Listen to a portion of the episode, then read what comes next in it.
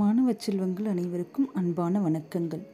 சாரல் கல்வி online radio மூலம் உங்களை சந்திப்பதில் மிக்க மகிழ்ச்சி. ஆறாம் வகுப்பு வரலாற்று பாடம் பாடம் இரண்டு பக்கம் எண் நூற்றி முப்பத்தி ஐந்து ஒன் தேர்ட்டி ஃபைவ் இன்றைக்கி பார்க்கக்கூட ஒரு புதிய தலைப்பு.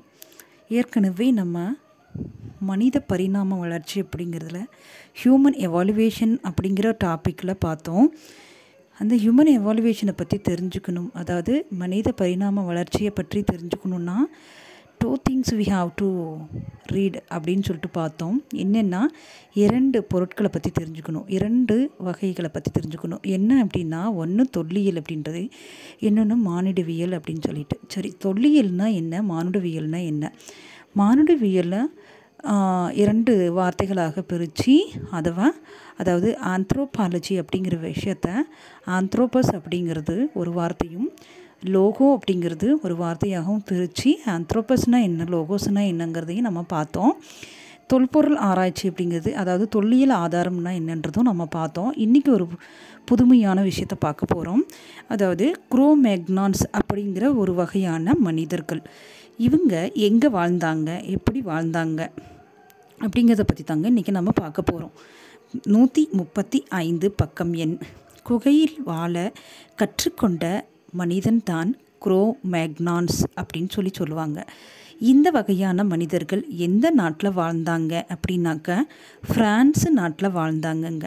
சரிங்க இந்த வகையான மனிதர்களுக்கு என்ன பேர் அப்படின்னு சொன்னாக்கா குரோமேக்னான்ஸ் சொல்கிறது தவிர குகையில் வாழ்ந்தவங்க அப்படின்னு சொல்லி சொல்லிடலாம். சரிங்க. ஃப்ரான்ஸில் எந்த இடத்துல எந்த குகையில் இவங்க வாழ்ந்தாங்க அப்படின்னு சொல்லிட்டு பார்க்கல லாஸ்காஸ் அப்படிங்கிற ஒரு குகையில் தான் இவங்க வாழ ஆரம்பித்தாங்க அப்படிங்கிற விஷயத்த நமக்கு எப்படி இங்கே கொடுத்துருக்காங்க அப்படின்னு சொன்னாக்கா தொல்லியல் சான்றுகள் தாங்க நமக்கு கொடுத்துருக்குறாங்க. ஏற்கனவே இரண்டு சான்றுகளை பற்றி நம்ம சொன்னோம்.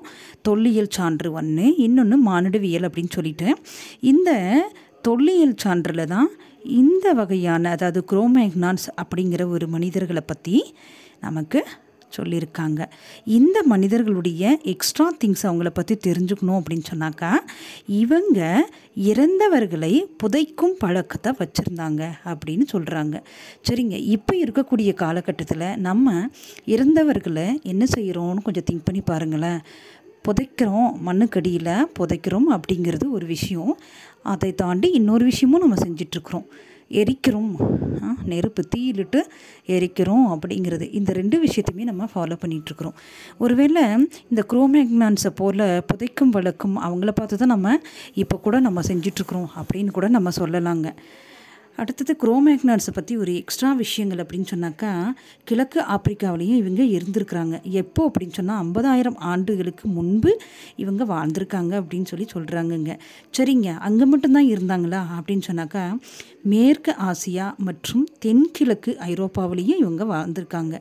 எந்த காலகட்டத்தில் வாழ்ந்தாங்க அப்படின்னு சொன்னாக்க நாற்பதாயிரம் ஆண்டுகளுக்கு முன்பு வாழ்ந்தாங்க அப்படின்னு சொல்லிட்டு சொல்கிறாங்க சரிங்க இவங்களை பற்றி இன்னும் எக்ஸ்ட்ரா என்ன அப்படின்னு சொன்னாக்கா மனித வாழ்வின் தொடக்கம் கற்கருவிகளுடன் எலும்பாலான கருவிகளையும் பயன்படுத்தினாங்க. அதாவது கற்கருவிகளை மட்டும் பயன்படுத்தலை எலும்புகளையும் அனிமல்ஸ்னுடைய எலும்பு போன்ஸ் அதையும் கூட அவங்க பயன்படுத்தினாங்க. எதுக்கு அப்படின்னு சொன்னாக்கா கருவிகளாக பயன்படுத்தினாங்க. அது மட்டும் இல்லை ஈட்டி அதாவது குத்தீட்டி அப்படின்னு சொல்லிட்டு சொல்லுவாங்க. ரொம்ப ஷார்ப்பாக இருக்கக்கூடிய ஈட்டி அதையும் நெம்புகோல் வகை கருவிகளையும் இவங்க பயன்படுத்தினாங்க. சரிங்க இன்றைக்கி இது போதுமானது.